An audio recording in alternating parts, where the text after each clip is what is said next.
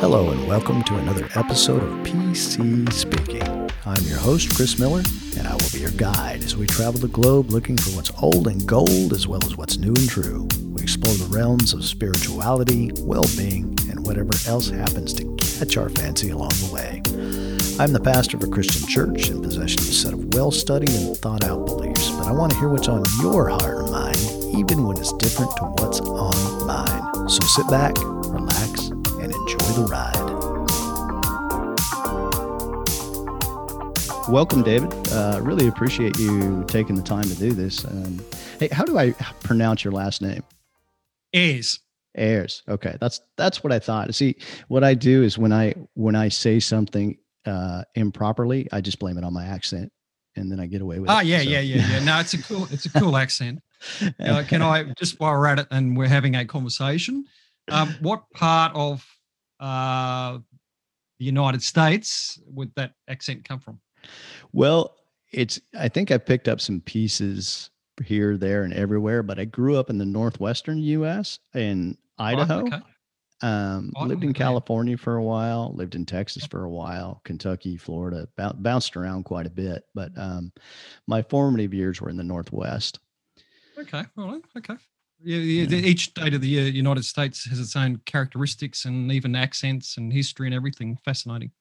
Yeah, it, it's very, very diverse for sure. Um, so, so should I call you doctor? Well, um, you know, that no, you can don't have to. okay. yeah. Yeah. Um, yes, uh, is um, is a funny spelling, and um, that's just because my ancestors couldn't spell. They just probably farm, farm hands in in England, and they spelled it all different ways back back to 1672 in this small village in um, I remember south southwest England. Yeah, oh, okay. they come from, and they, they they had all different spellings of hairs there. Yeah, um, but uh, yeah, so yeah, that's just a messed up way of spelling hairs. My um, my um, ancestry goes back to Germany, and my grandmother's maiden name is Sinning, which is kind of, ah, right, kind, of okay. kind, of funny. I think they pronounce it with like a, a Z sound, like Zinning. But um, yep, still, it's, it's kind of comical when they have a family reunion. Yeah, Z- zinning the, sounds better. the sinning reunion. Uh, anyway, yeah. So we met through um, the Gideons, actually. Yep. And how long have you been involved with the Gideons? About five and a half years, getting on to six years. And um, I, um, yeah, um, somebody from the Gideons came uh, to my, church and uh, spoke about it and I thought um, that I would, uh, if I joined, I would take it seriously. I would be committed to uh, doing it. I wouldn't. Uh, so I thought about it for not very long, and I said, "Yep, well, you know, I think that's a very worthwhile ministry to be involved with." Um, initially, um, it was about uh, placing Bibles in hotel rooms, and um, I thought, "Yeah, I can do that." because I thought I just can't sit here in church any longer. I need to be actually doing something. Mm-hmm. Um, and there was a video that was shown in the church. Uh, you know, when this uh, the the gentleman came, um, Phil came to uh, speak at the church, and it was. Um, you know, a lot of a lot of the, uh, the the video promotions we've got Australian ones, but there's certainly ones that come from the United States. And this was a you know a man who's telling his testimony from the United States. And um, in the testimony, um, he's recounting being in a hotel room. Um, got somewhat of an American accent, of course. Mm-hmm. and he said, you know, he's down on his luck. Um, his wife had left him. Um, I think he's financially ruined. Um, had a drug habit. he was thinking about jumping out the window. Mm. you know, it's uh, really in a very desperate state.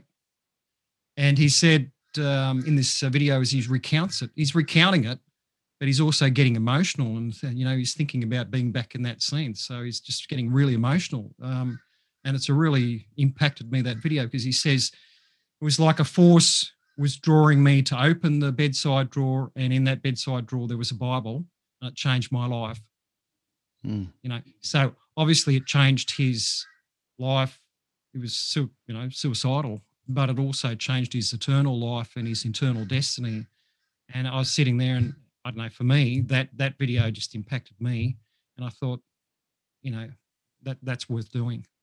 Yeah, for that's, sure. That's something worth doing. I can't just sit here in church and not, I, you know. So I joined up, and so that was the beginning of it. Yeah, that's really cool. I I don't know. Um, some people may not realize, but every, I mean, I I've stayed in a lot of hotels, traveling around and things like that, and you always open the drawer and you always find the Bible in there, and uh, that comes from you guys, and and every one of those has been placed in there by hand, um, which is just an awesome ministry. And you guys, how do you do you have an idea how many of uh, scriptures Bibles you guys place every year? Um, around the world, it's about eighty million. Wow. That's incredible. So I believe people say I believe that we're probably the biggest distributors of scripture around the world. Full stop. Yeah, I would. I would uh, about so. in about 200, 200 or so countries. Yeah. So the the cool thing I think about the Gideons as an organisation, uh, you know, volunteers, that they're you know that are men and women in their own countries, in their own communities, serving.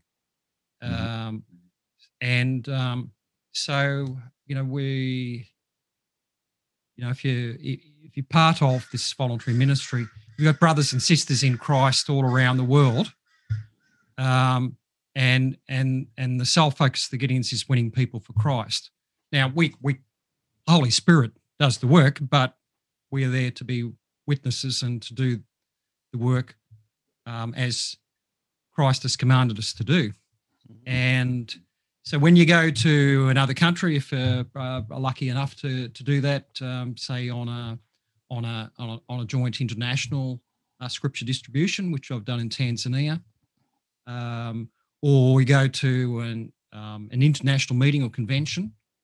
You have people come from all around the world, from 200 countries, for instance, the international convention.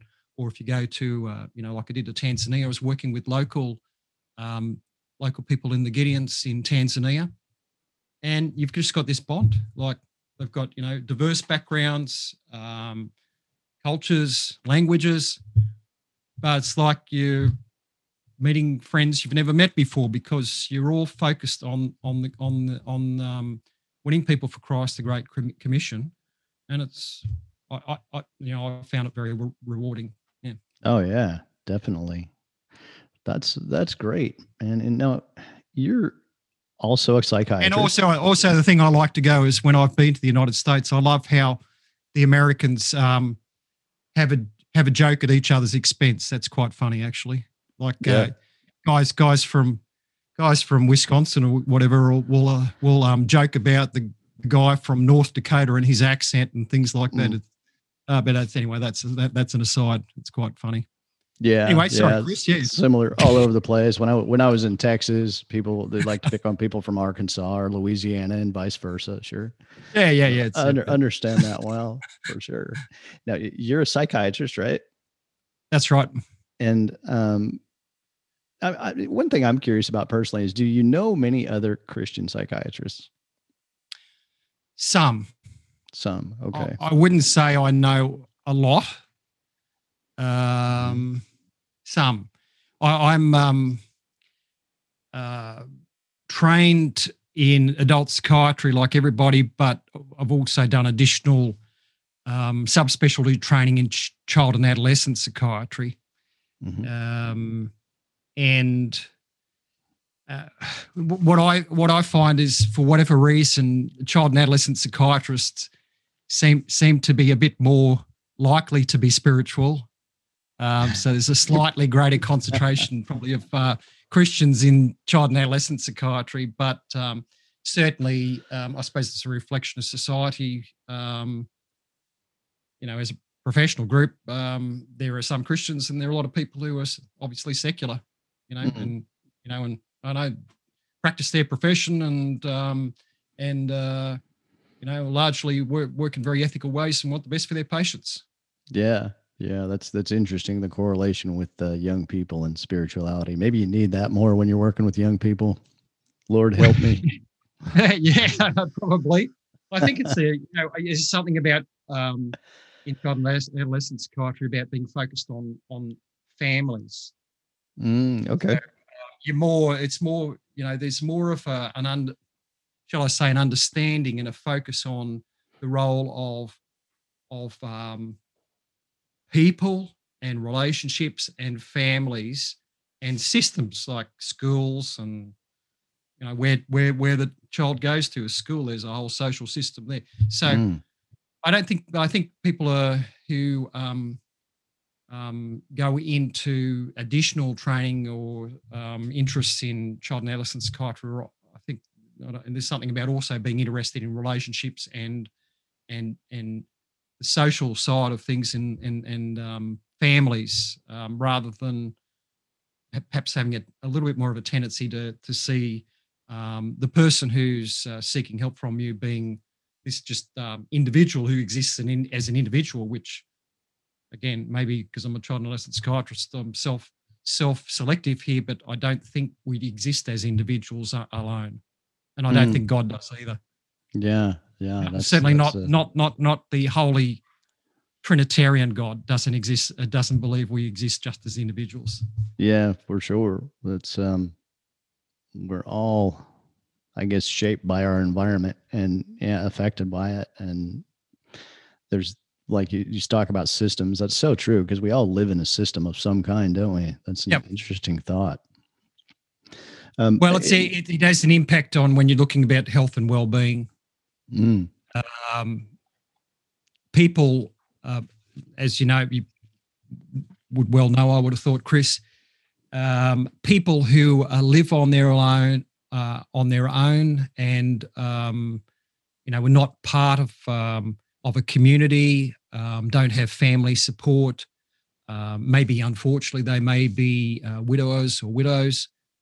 Um, where people are socially isolated, the it's just a well-known statistic that they're more vulnerable to anxiety and depression, um, um, to distress, um, where where they're isolated and not connected in, and that's just a, a statistic that we is a well-known statistic. Mm. Uh, yeah, yeah, that's a that's a great spot to put a commercial for church. Yeah, well, I was going to there, I was a, going to go on to that, but I thought I'd let you have you'd say something. But there you go. let me do it. Yeah, there's a there's always that community, and there's usually one not too far away um, from people. Um, you, you know, we've come out of a, such a crazy year. 2020 was just wild, and I don't know. Some of 2021's not looking that much better, but yep. and there was the worldwide pandemic. And have you um, maybe in your work or just in general, have you seen that have an effect on people's well-being? Um, what have you Absolutely. seen results from that? Yeah. Absolutely. And um, you know, part of this, when I see um, many, many uh, adults as patients, but again, as I was saying before, I see a lot of children and teenagers because that's my particular um, subspecialty, if you call it. And um, so I've got um, a slant on um, things that are um, influenced by the patients that I see and, and where I'm coming from. So, the interesting thing about the pandemic and uh, people being locked down and all the restrictions and all the anxiety about, um, you know, death and disease and uh, you know, people worried about their finances and, and businesses and things like going through that. Mm. It, it certainly did um, increase um, business for psychiatrists, put it that way. Oh, um, there are a lot of distressed people. Um, and we had, um, through our reception, I remember being in the height of it, we had 100 missed phone calls in 24 hours for people. Oh, my goodness. Needing help. And we just, two phones and just couldn't, not able to answer everybody. Um, and so it has been remarkable, especially perhaps during the when when things were more impactful here in Queensland than they are right now. Mm-hmm. It, it, was remarkable how much distress and uh, there has been in the community. Um, the the, the there were some interesting interesting trends. Um, one of them, one of them was attention deficit hyperactivity disorder. Um, okay. Now, it's a difficult area, and I suppose that's why hopefully you have people who are well trained who are able to be very balanced about um, that, that whole area and mm-hmm. um, uh, take a balanced view because um, you don't want to go to extremes in any way with some of these um, clinic, clinical issues, in, certainly including the idea of attention deficit hyperactivity disorder. I know people have mm-hmm. strong views about it and treatment or not treatment or whether it exists mm-hmm. or doesn't exist and so on and so forth. Sure. But what what um, a trend that a really interesting trend that I found was that I we had I had a lot of people seeking help for um, what they believed might be attention deficit hyperactivity disorder that had persisted into adulthood, mm. and and um, and I think I think um, a lot of the time that was valid. So if you so you can sort of imagine um, the typical sort of um, situation I was coming up against were adults who sort of were larger than life. They uh, they they they might have been traveling uh, salespeople um, involved in sales, or they would be moving about normally in their life, uh, going to multiple sites. Great salespeople, larger than life people, um, have a good chat, establish relationships, but they were moving. Uh, you know, every day was variable. We go around and customers. That was good as they're long and they're out in the community. And and I can remember people saying, look, I sort of thought I probably did had had ADHD, but you know, it never really bothered me. You know, I got out there and you know, got out and enjoyed myself, like being with people. As long as I was out on the road, moving around and doing start sales and doing stuff, and and the, the, sort of typical person that was then presenting was me was then but then the pandemic came and i couldn't go out of the house and i had to sit at a desk like we're doing now and mm-hmm. i had to do all my stuff on computer and i had to sit there for eight eight hours a day and people were saying i just can't handle this i'm just like stuck in my house at a desk because that's what i got to do now the boss says well i got to do sales online i got to sit here and whatever mm-hmm. and i'm going you know, with respect, they would say, oh, I'm going crazy. I just can't handle it. I can't, I just can't focus. I can't just sit here all the time because they were out and normally doing their things. And I think some of these people, well, I know um, without, you know, obviously going and talking about anybody's specific patient, I can't do that, of course, because mm-hmm. but I know there's people, some of them were valid. Now, they didn't need treatment when they weren't in a pandemic, but when they had to sit there and try and focus and keep coming back and staying still and focusing on something rather than be out and moving around. That was really, real. Some of them were really suffering. I was surprised how much. So that was one of the trends. Mm. Um, what, one of the other trends, you know, there were a few things, but one of the other trends that was surprising for me in a way, but should maybe shouldn't have been surprising, was um, you know um, uh, parents talking about their children. So obviously, I treat children and uh, you know children with learning problems and what parents were saying like when i had to homeschool my child during the pandemic and i had to actually teach them how to read and write or do their maths i was really surprised and distressed at how much my children were struggling with learning the material mm. so for some parents it was really an eye-opener for them how much at least some of their children were you know had with learning problems actually had significant learning problems or they hadn't realized the impact or how significant it was the corollary to that is that how much they appreciated teachers and they wanted their kids to go back to school. Mm. so they said, I really, really, really, really, really appreciate teachers because I just couldn't do this because I'm trying to teach my child and it's just like, it's just so hard. It's like, you know, hurting a cat. I just want them to go back to school. Yeah, um, new appreciation so, for teachers there, yeah, hopefully. Yeah, oh, absolutely. So, so there are a couple of things. Mm, yeah, that's interesting. Um, I know I saw a lot of jokes and things pop up here and there about that parents homeschooling their kids and what a struggle it was. You know, and in some cases it's not a joke, but uh, yeah, for sure. That no, no, no, me- no. Yeah, go on. Yeah. uh, that kind of leads me to another thought. You know, we're talking about things online, like um, people having to shift from working in person to being online, and then we've got people homeschooling kids, and we're moving. I don't know, like um, I don't know. We've we have moved into much more of an online presence. I know at our church we have we didn't have an um, we had an online presence, but not much of one. But now we have a much larger one, and it is a, an area of personal interest for me or um, disdain. I don't know what to call it. Is social media. Um, hmm. I um, I'm wondering what effect that might have on people. I think it's it's still relatively new in the big scheme of things, and I don't hmm. know what's going to happen with it in the future. I wondered maybe if you had any thoughts on social media and how that might um, affect mental health. Yeah. Um, yes, I have a few thoughts.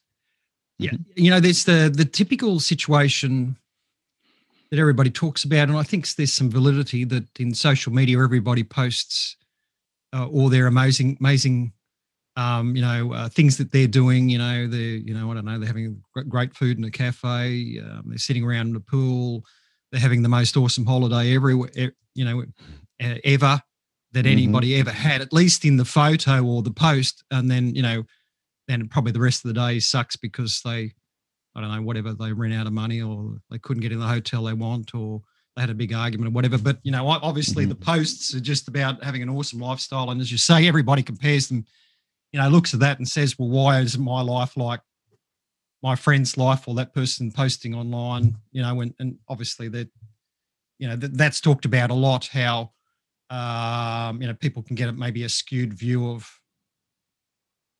I don't know, general life dissatisfaction and, um, you know, and, and some sort of status anxiety or self esteem or self worth anxiety because why, why, isn't my life like, like what I see on social media? And, and I think there's some validity that young people are more prone to that, but I also think young people are, they're not, not silly. And I think, you know, uh, I've, maybe over the years they've got more understanding that what they see posted isn't necessarily the whole of somebody's life. Um, that hey, um, you know, just because they've looked like they're having the best life ever, um, they they understand that maybe that's they're not posting everything in their life. They're just posting those little bits that are that look awesome.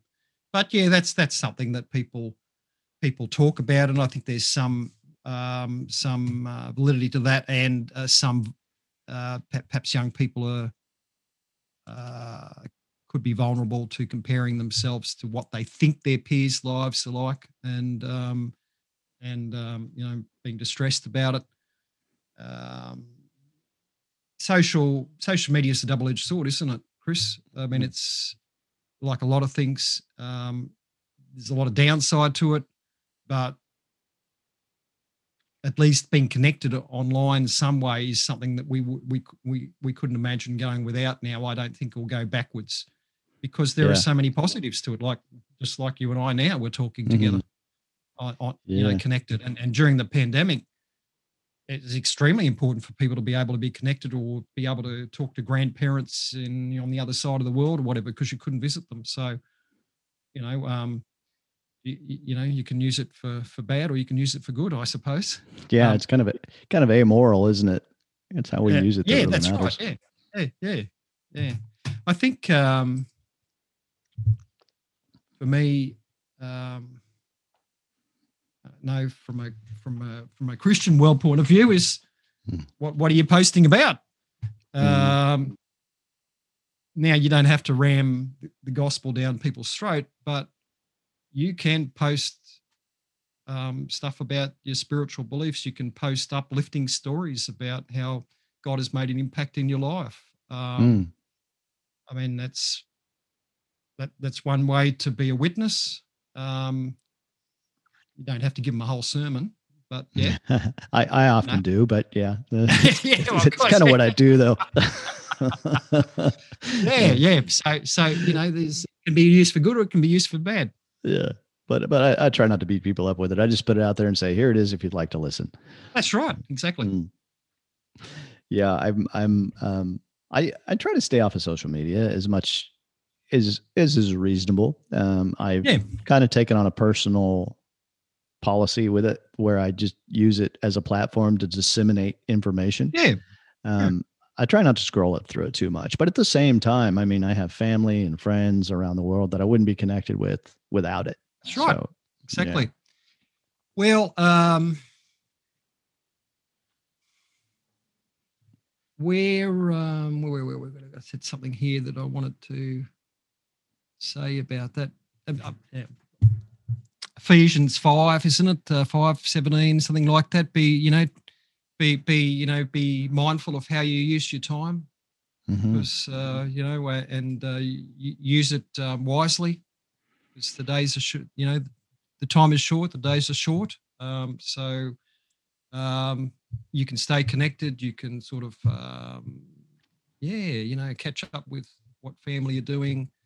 But yeah, there's always a, the, the potential for just to be mindlessly scrolling through it and yeah. um, not thinking about how you're using your time i think yeah. Hmm. i know personally i obviously um, podcasts and sermons and when you put yourself out in the public like that um, you're really opening yourself up to a lot of things. And i found that um, i can have a hundred positive comments, feedback, and then one bad one, and I'm like, oh, just takes the wind out of my sails. Um, oh, of course, yeah. And it's it's easy to focus in on that one negative thing, um, and even though it's it's it's not that big a deal. But anyway, that's that's something. No, it's I easy, and it's easy for young people too, as well. Mm. You know, who um, certainly that's the other thing about the pandemic. Um, if you're looking again at mental health, I, I don't know why I should have been surprised, but I was surprised how much the pandemic and the isolation that went along with it, uh, with the restrictions, really impacted young people. Mm. How how um, how much they were suffering from not being able to just catch up face to face with their peers. Mm. Um, and again, I don't. Maybe I shouldn't have been surprised, but I, I sort of was really, really impact. Uh, you know, I was really surprised in some ways how much it really impacted upon them you know, young people, teenagers.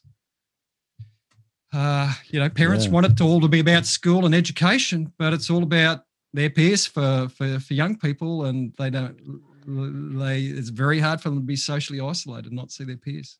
Oh yeah, I suppose for kids, they're they go to school for the friends, not not for school. Exactly. Yeah, that's right. Education's like just something you have to do to get get to your friends. yeah, that's tertiary. That's funny.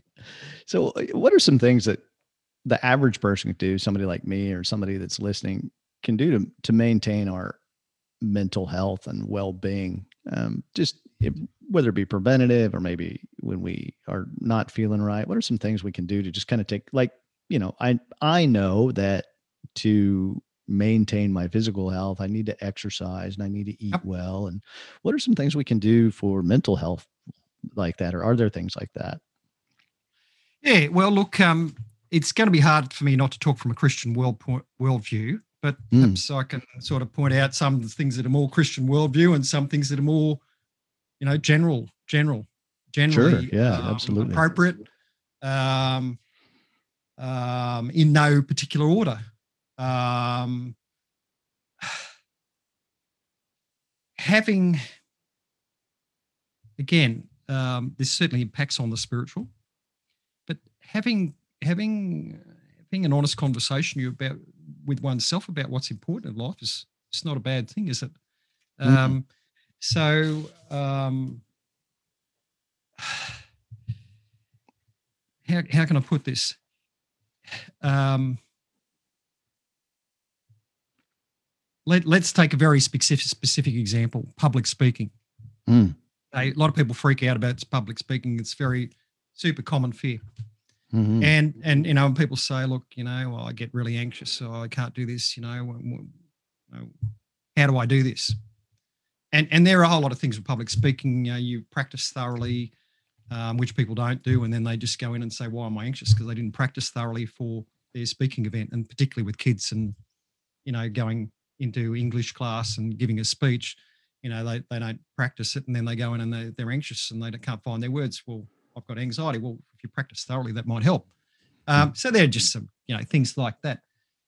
and you know you can control your breathing and you can you know relax and you can um, answer your uh, negative thoughts um, which is cognitive behavior therapy psycho- psycho- psychological techniques and you know all well and good but um, if you're looking at your priorities in life and you know what's important in life um, there are a lot of things that you could uh, absorb your time but um, you know the meaning of life and what life is all about why we exist on earth obviously I've got a Christian worldview, I've got a point of view on that.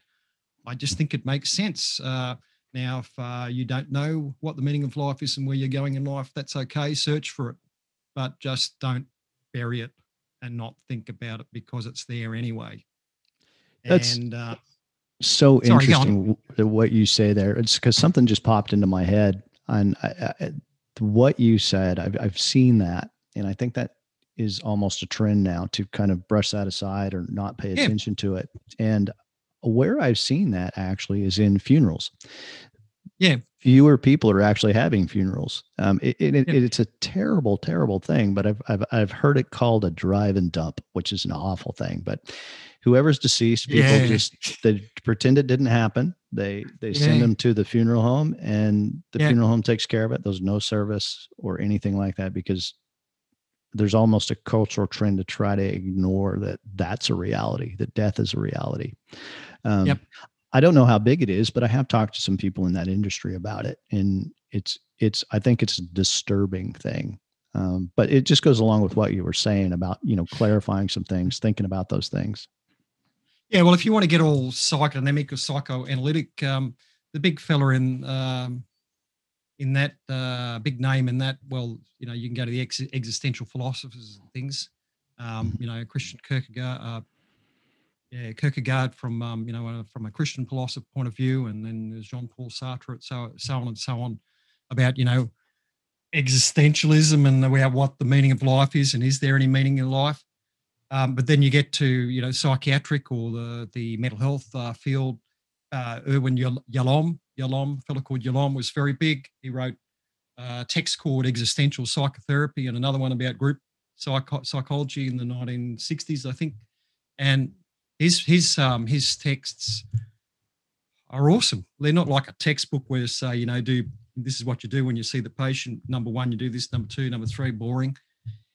He does. Um, here's his book called Existential Psychotherapy. It's a classic he tells stories of patients of how their un, their underlying problems were death anxiety, anxiety about meaning. Is there meaning in my life? Is it's meaningless? What's the point of my life? What's the point of this universe? What's the point of existence? He tells these fascinating stories about how people would present with issues in their lives, but underneath, um, he would be looking at um, people s- struggling with, or perhaps trying to run away from that that thing in their back of their head that is what you know i could go and go here today i could just take that job i could um, you know speak here i could um, i could you know uh, marry this woman i could um, i could sit in on a, on a beach in somewhere and just chill out but why would i do anything i don't know what to do because i don't know what the you know, meaning of life is and then sort of running away from it but he had fascinating stories and the best sort of textbook is one that you don't even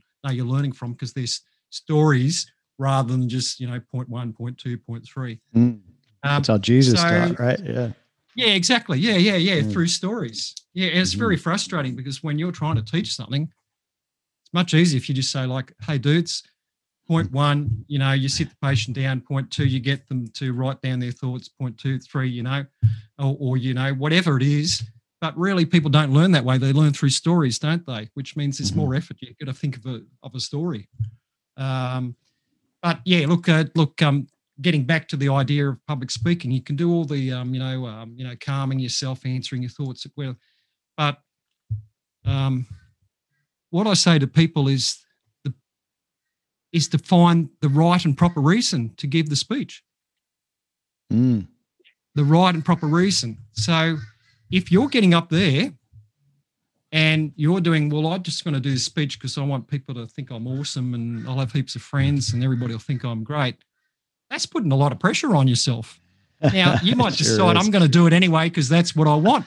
But it's always possible that you'll goof up or you'll say something embarrassing or the you know people won't you know get your joke or whatever. And then that like it all comes crashing down. So i think if you're going to get up and give a public speech you've got to find the right and proper reason why what am i going to do that's going what am i going to say what am i going to present that's going to be for my audience that's going to be for others that's going to be the right and proper and righteous thing for the righteous but you know the thing that will contribute to others and then mm-hmm. if I mm-hmm. get up there and make a fool of myself and it just goes badly, at least I know why I did it. You know, I know, I know, I know. I would, I, I made a fool of myself because I was trying to do something good for others. I was trying to speak to an audience and give them something. So I think, you know, when you think about anxiety management, blah blah blah, sometimes you, that's all good and they're good techniques and they're worthwhile, but getting your priorities in life straight in the first place can make a difference to how you manage life and stress and anxiety. And I'm just using public speaking as a little micro example of that. Mm-hmm. I know it's certainly one I can relate to. Um, I've, you know, done obviously spoken in front of people hundreds of times, but um, it's very true. And, and I've run the gamut of everything you mentioned from, from flopping to feeling silly to saying jokes people don't get. I still do a fair bit of that, but um, it's it in what you say I've, I've found that to be so very true if i find if i can dig out a single point and say okay this is this is what this is about and this is what i hope people will learn from this and take away from it and i hope it's helpful for them if i can find that point and focus on it um, it goes so much better for them and for me um, and yep. and you feel better walking away from it yeah, yeah. as well. So, so we were talking, Chris. Um, you know that that long discussion, I suppose, was um, you know about trying to respond to you saying what can people do with to help with their mental health and their well-being. Mm, yeah, yeah. Um, so, yeah, sure. For Christian worldview, um, I believe this is extremely important, but obviously prayer, uh, mm-hmm. memorizing Bible verses, because that's the way God talks to you If you memorize those verses, they'll come to you at the time when you need them, when you when things are difficult, when you don't know what to do. Um, you know, from a Christian worldview, I, you know, I I understand. I would say I believe, but I understand that that that the Holy Spirit, that God talks to you through those verses that you've memorized. They come to you at the time when you need them. Mm. You know, um, it's not necessarily to sprout them at somebody else. It's God to tell them to you in your mind. If they got that verse pops up and you say, okay, that's cool. You know, don't, you know, don't worry about anything. You know, I'm really super paraphrasing a Bible verse here because I can't remember. Basically, God saying, you know, don't worry about them. I've got, I've got, you know, hairs on your head counted. I've, I've got it in hand. You know, I'll, I'll meet mm-hmm. your daily needs. So these sort of Bible verses might come up to you. Um, don't stay connected with people. Meet with people.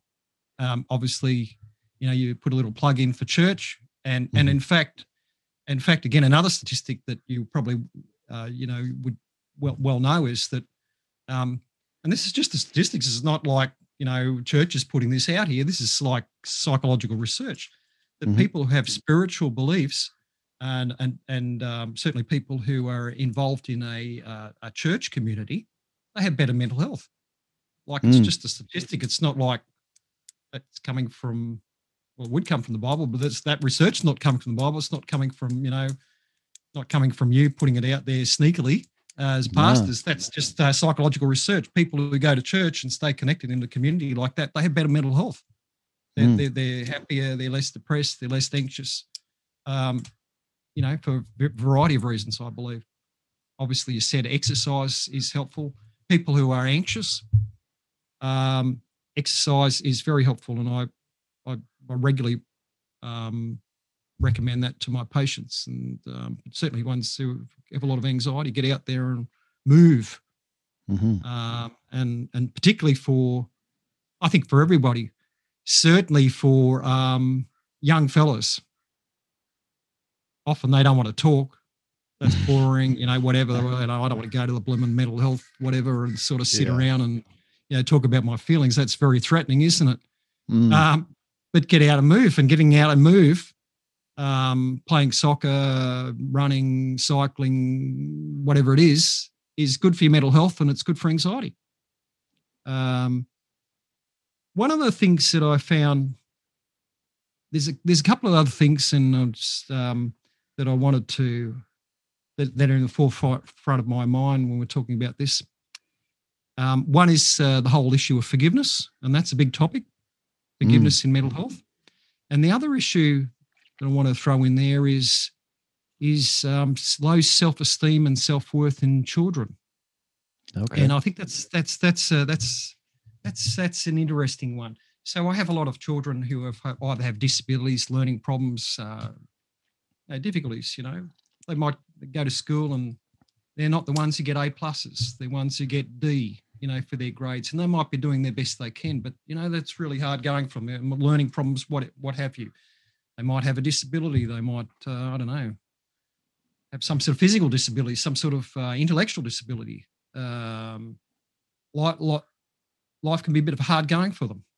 Mm-hmm. And, um, you know, people will often say, well, look, you know, what can I do to help me with my child's self esteem, their self worth? You know, they have a hard time. They might get teased at school, all sorts of things can go on and you know not everybody is gets a pluses in class. Not everybody is the you know the champion footballer at school. You know like that can't happen. Mm-hmm. and and just because you get a pluses you're champion footballer certainly doesn't mean you can't have uh, some problems but certainly not everybody can be that. Yeah. And and i, I so, so people say you know should we you know tell my child how awesome they are how they're really really good at their schoolwork mm-hmm. um, and you know they're awesome anyway even though they get D pluses or something like that. You know, um, you know, the child themselves say, "You're, you know, thanks, mum and dad, but you know, I know I get D's, I don't get A pluses." So telling me that I'm a genius, that's nice, mm. but that's ridiculous. You know, that they're thinking that. Um, or, um, you know, so they'll be thinking, "Oh, positive positive affirmations. What do we do? Do we just praise them constantly?" And you know, look, a parent's love is is is totally important. Mm-hmm. Um, but um, what I what I think is um, is about um, uh, like not not just children with adversity or disabilities, but anybody really. Doesn't matter what sort of difficulties you're having in life, or you can always do something for somebody else.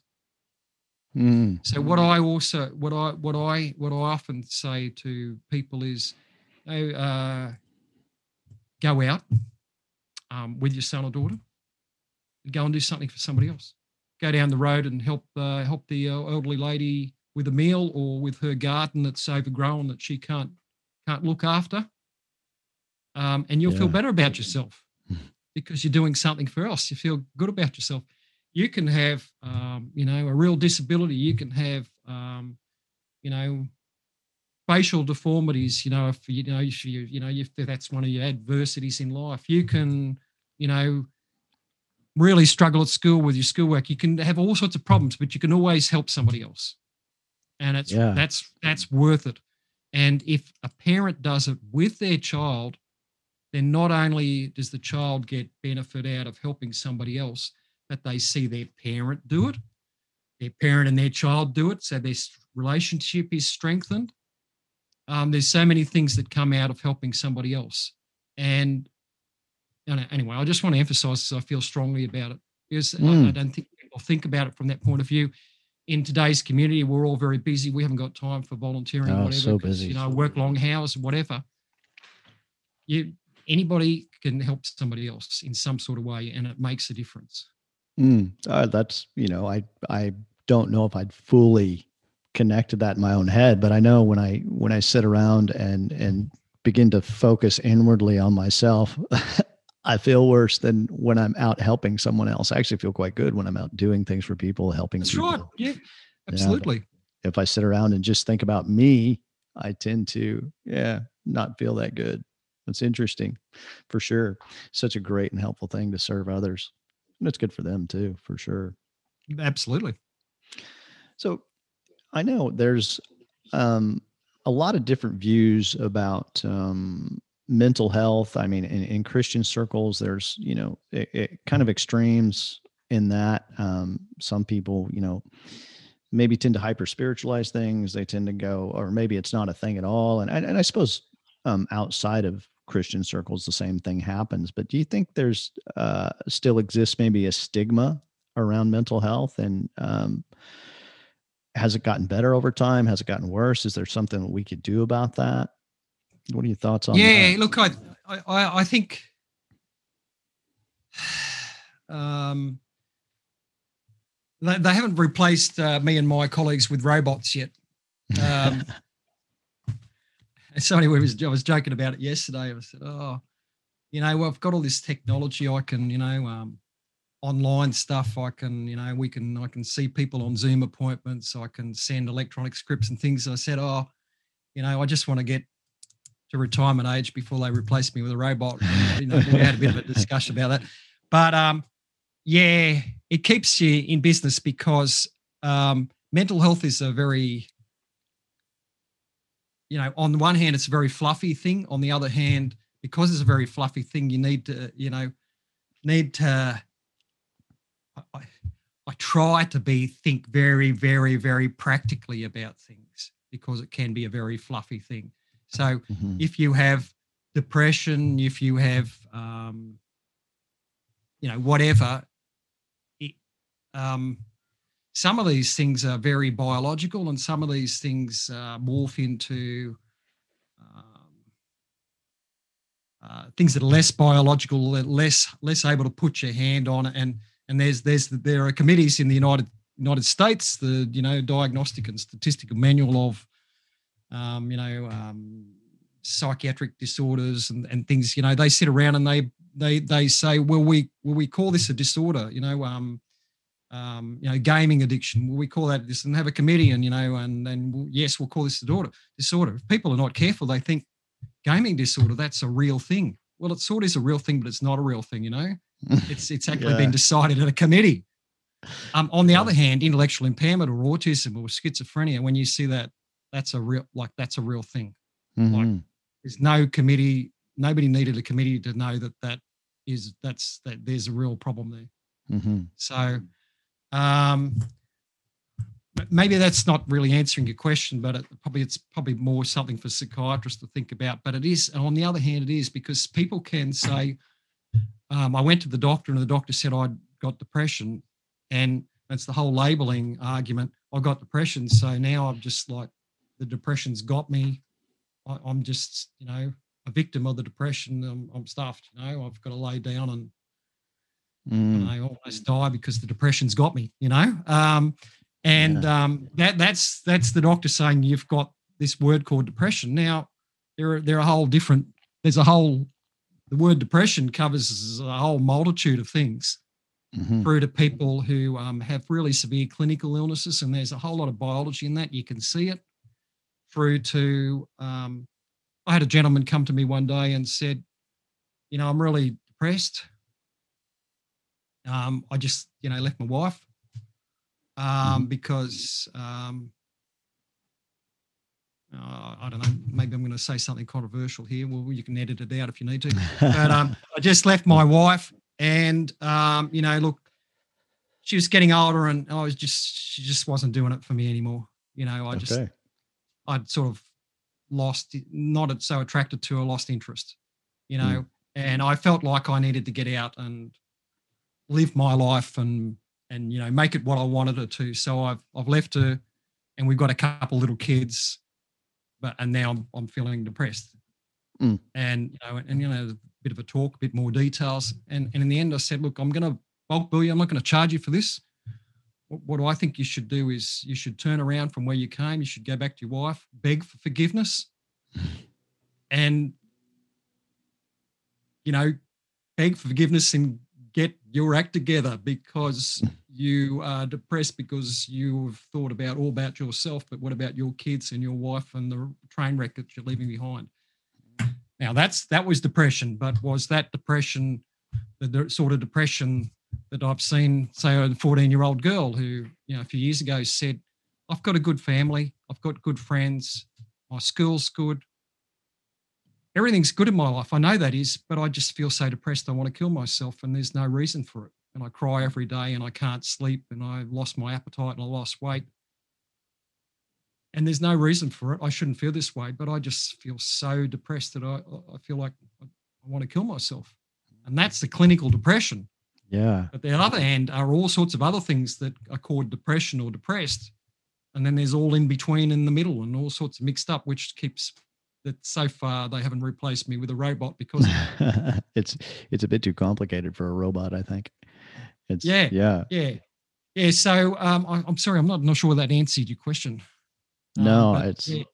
it's uh, interesting. I, you know, uh, my wife and I, we well, I in in my own ministry, I've done a lot of weddings. We've got a kind of a, an attractive church building, and it's attracted a lot of weddings over the years. And I always work through, you know, the premarital things with couples when they come. And um, my wife and I talk about this all the time. But one of the things about marriage that is is very valuable is that covenant you make when you get married, and then sticking with that, even mm. when it's difficult.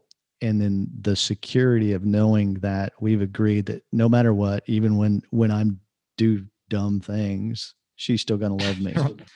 And, yeah, and, yeah. and that really provides a lot of security. And of course, yeah. you know, I'm I'm a middle aged man. I may not like to talk about security much, but we all need that. We all need that. and I I have that in marriage with my wife. And yeah, that's not mm-hmm. something to, to throw away lightly for sure. No. Do you know about um about uh, getting married? When you get married, you marry a set of problems.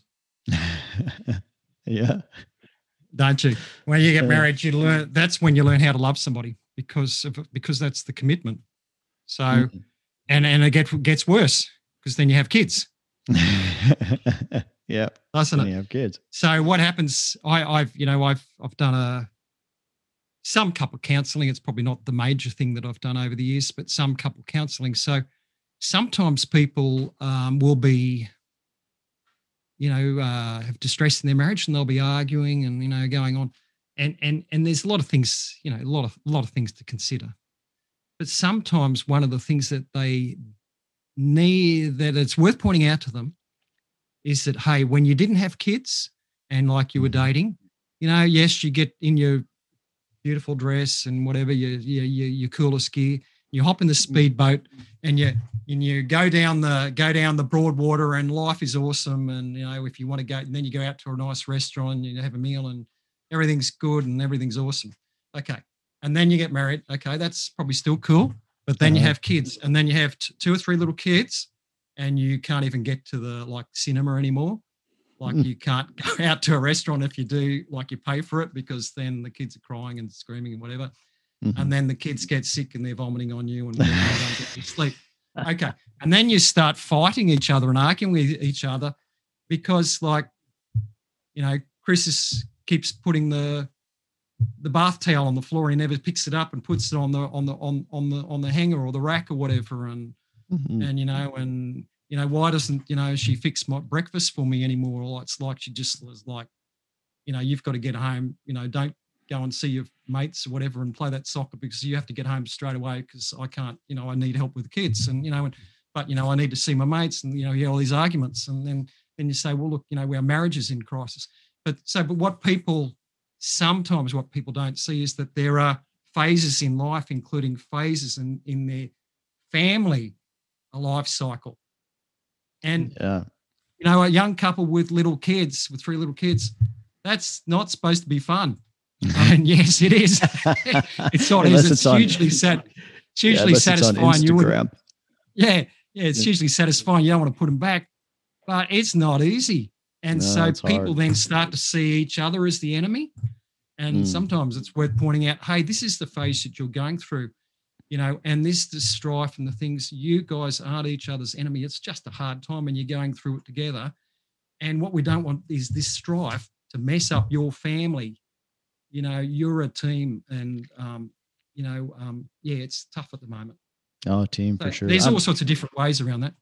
Yeah, I'm I'm in a good place in my life now. My kids are uh, young adults, and we get along great. Um, we all actually live in the same house, and I always feel like I have to defend that. Like it's better than it sounds, but actually, it's really good. We all get along well. My yep. daughter's married, and um, yeah, and and I'm in a great place like that right now. Um, but I was camp. I went on a camping trip And I saw people camping with like little toddlers, and I was like, I do not know how you people do that. I, I can't remember having that much energy. I'm just like, good grief, because it's so much work. And I look at these parents, and I'm like, you guys are are amazing.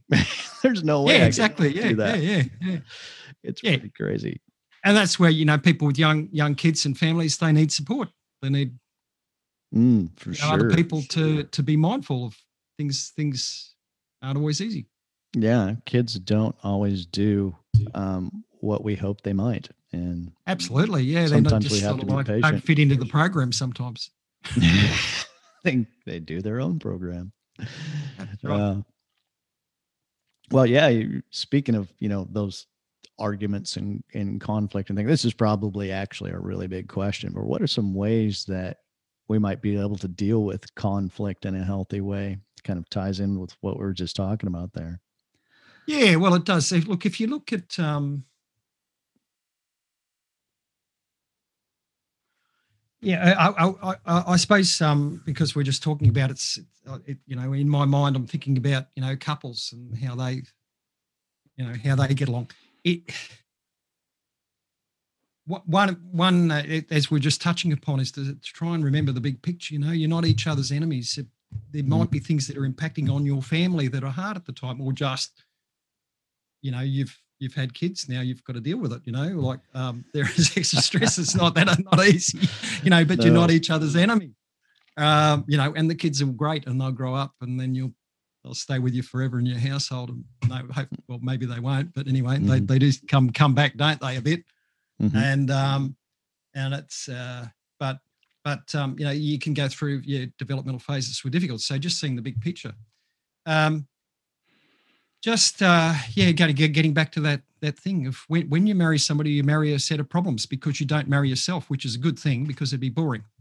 Um, yeah. But you know, you come from different family backgrounds, and you know, we always had you know uh, family, you know, roast for for dinner on Sunday, and you know that's just what you do. But you know, we didn't do a roast. We always went to the beach, and you know, and then there's this argument forevermore about just doesn't feel right to have a roast on Sunday. We're supposed to be at the beach. No, we're supposed to have a roast. Yeah. Um, you know, when you never have a roast, you never want to have a roast. You know, you want to go to the beach, but you know, you know that's unfair. We should have a roast. Blah blah, so on and so mm-hmm. forth. And it's just people come from different backgrounds. You know, what they grow up is what they feel is right. And um, so um, they're just recognizing again in marriages, there are some things that you can work on and that you can sort of come to some sort of compromises in life, and you have to, or some things you need to sort out. Absolutely.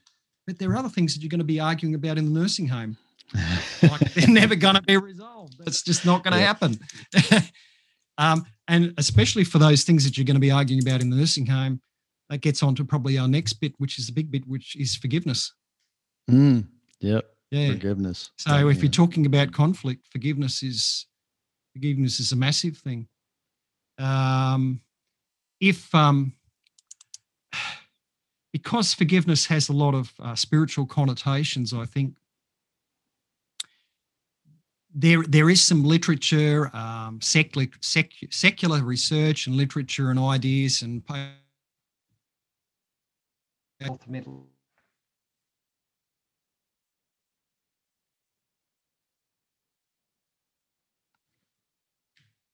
Oh, I think I I lost you, David. I can see your picture quite well.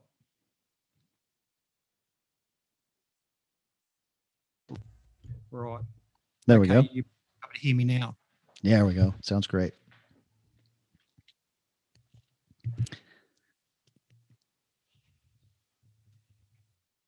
Oh. Uh,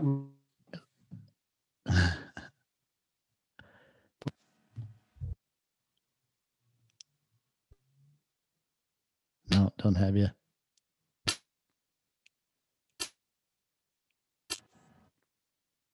Can you hear me now? Yep, right. I've got you now.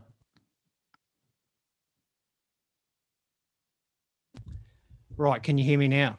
Yeah, I can hear you. That's that's one of the things. Whenever I do this, this happens every time. Not a big deal. it's yeah, online, yeah, you know? yeah. Look, yeah, I, have I've yanked on a cord to my Blue Yeti, which wasn't good. Okay, let's go. Mm. So forgiveness. So mm-hmm. I think it's important. In in uh, there's some secular research around it.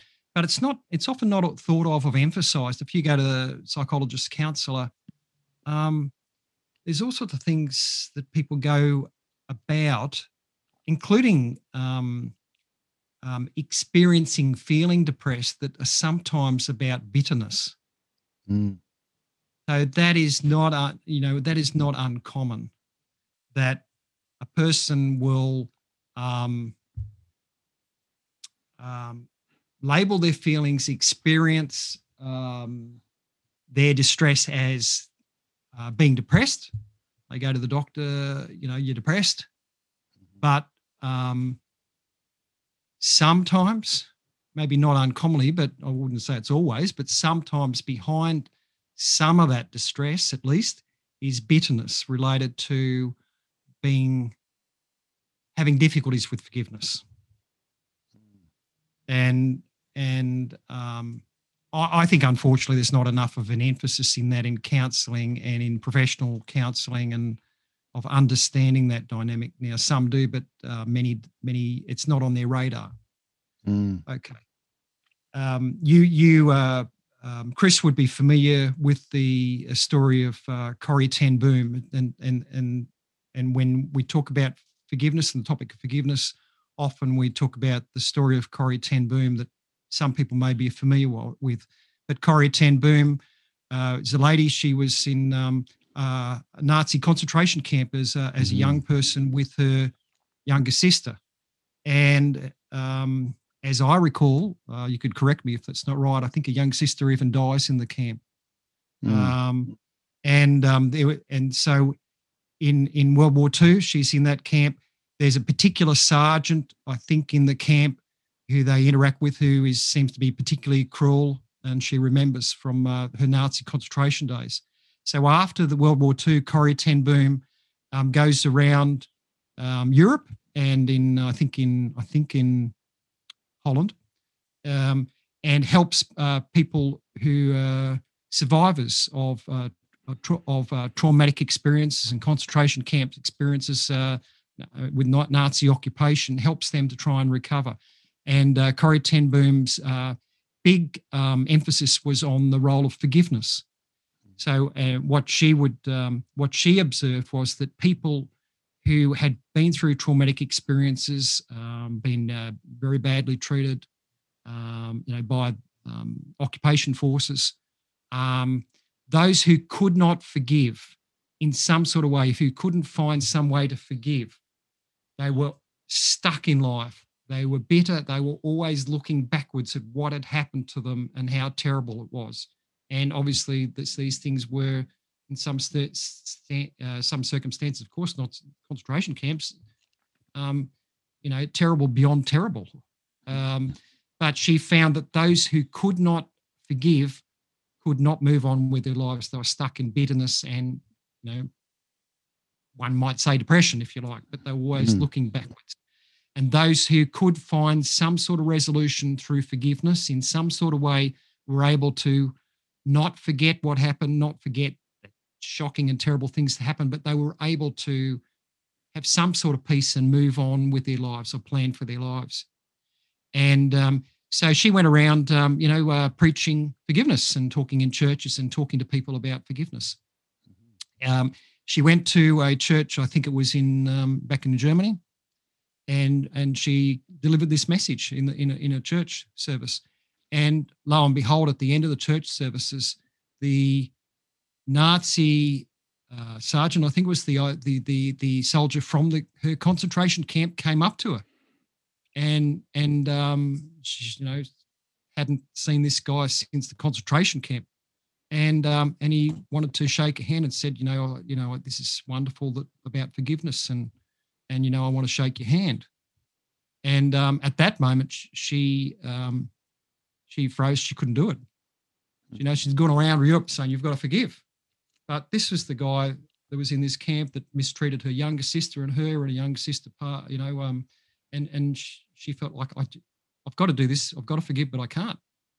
Yeah. Um, right, so frozen at that moment. Now, sometimes things are so bad that it is very difficult for people who don't come from a spiritual background of um, of uh, understanding forgiveness to the dynamics, you know, it's really hard for them. They can be st- stuck in it, and certainly even for people Christians, of course, because these things, some things are just so traumatic, so difficult that I think, well, I can forgive a lot of things, but I can't forgive that. Um, what she points out, and this is where we're getting into a bit of a Christian thing here, is that she mm-hmm. had to ask God to help her to forgive um, she she she she she realized that she could only forgive or at least shake this guy's hand through the power of the Holy Spirit, enabling her to do something that you know was you know for her was beyond human ability to forgive, and yet she had to do that um, for the example that she was giving for other people, and because she knew it was it was it was it was going to release her. Mm-hmm. Um, now, it didn't mean that um, this guy was a trustworthy guy. Didn't mean this guy, what this guy did was all forgotten and it was all good because it wasn't all good. Yeah. But it was more about her. I'm saying making a decision. I'm not going to um, mentally or uh, in actual practice get revenge. Mm. Get revenge. So mm you know, for what it's worth, my, my understanding of a way to look at forgiveness is that if somebody punches you in the head um, and you say, I forgive you, here's my head again, you might get punched in the head, mightn't you? So that's yeah. probably a bit silly. Um, if mm-hmm. somebody punches you in the head, you can still forgive them, even if they they're they're happy and proud about it, because that's about you. It's not about them. You know, if they say sorry and they really are genuinely sorry, you can make a relationship that's reconciling, isn't it?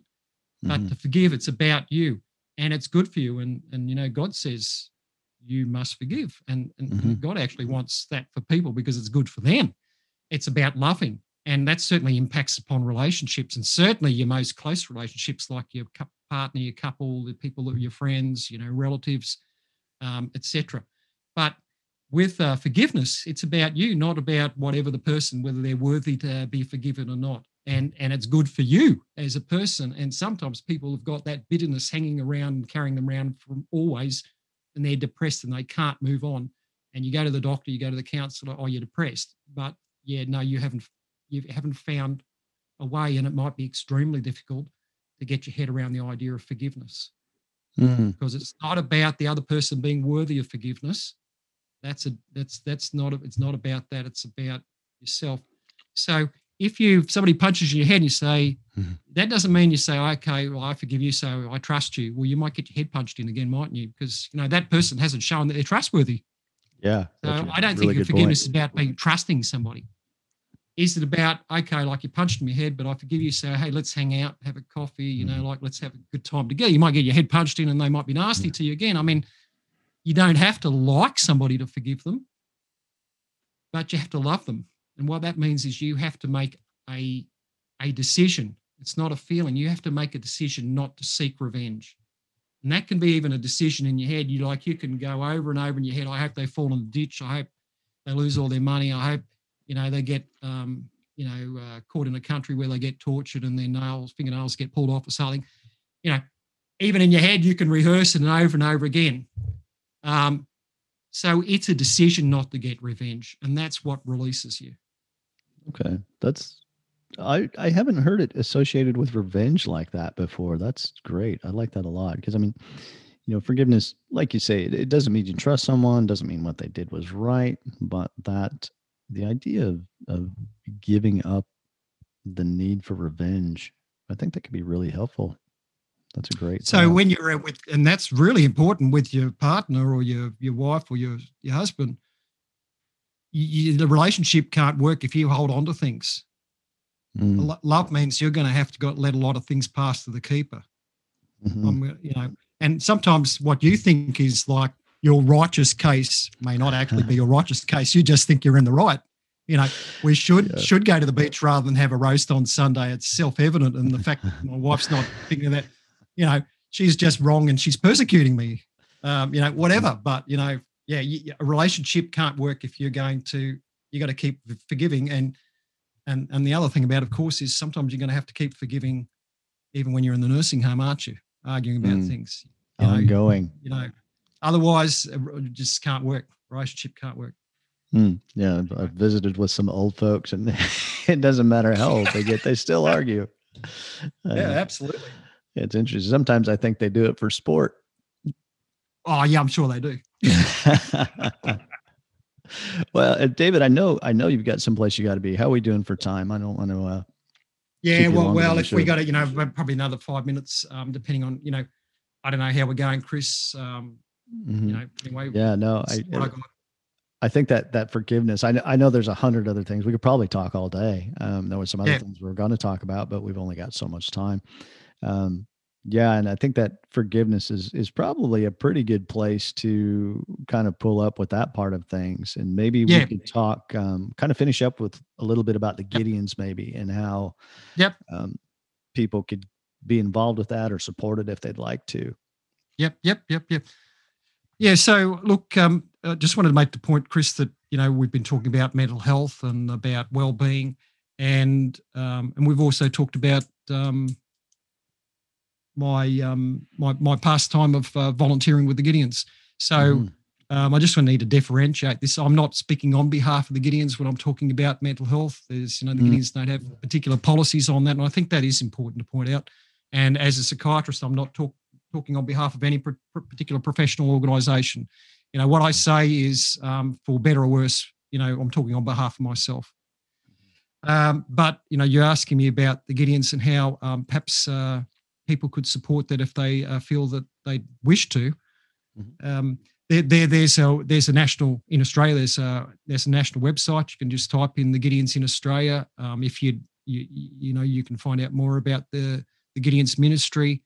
Um, if you'd like to um, um, financially support it, there are ways on the website. That's probably one way. It's on Winning People for Christ.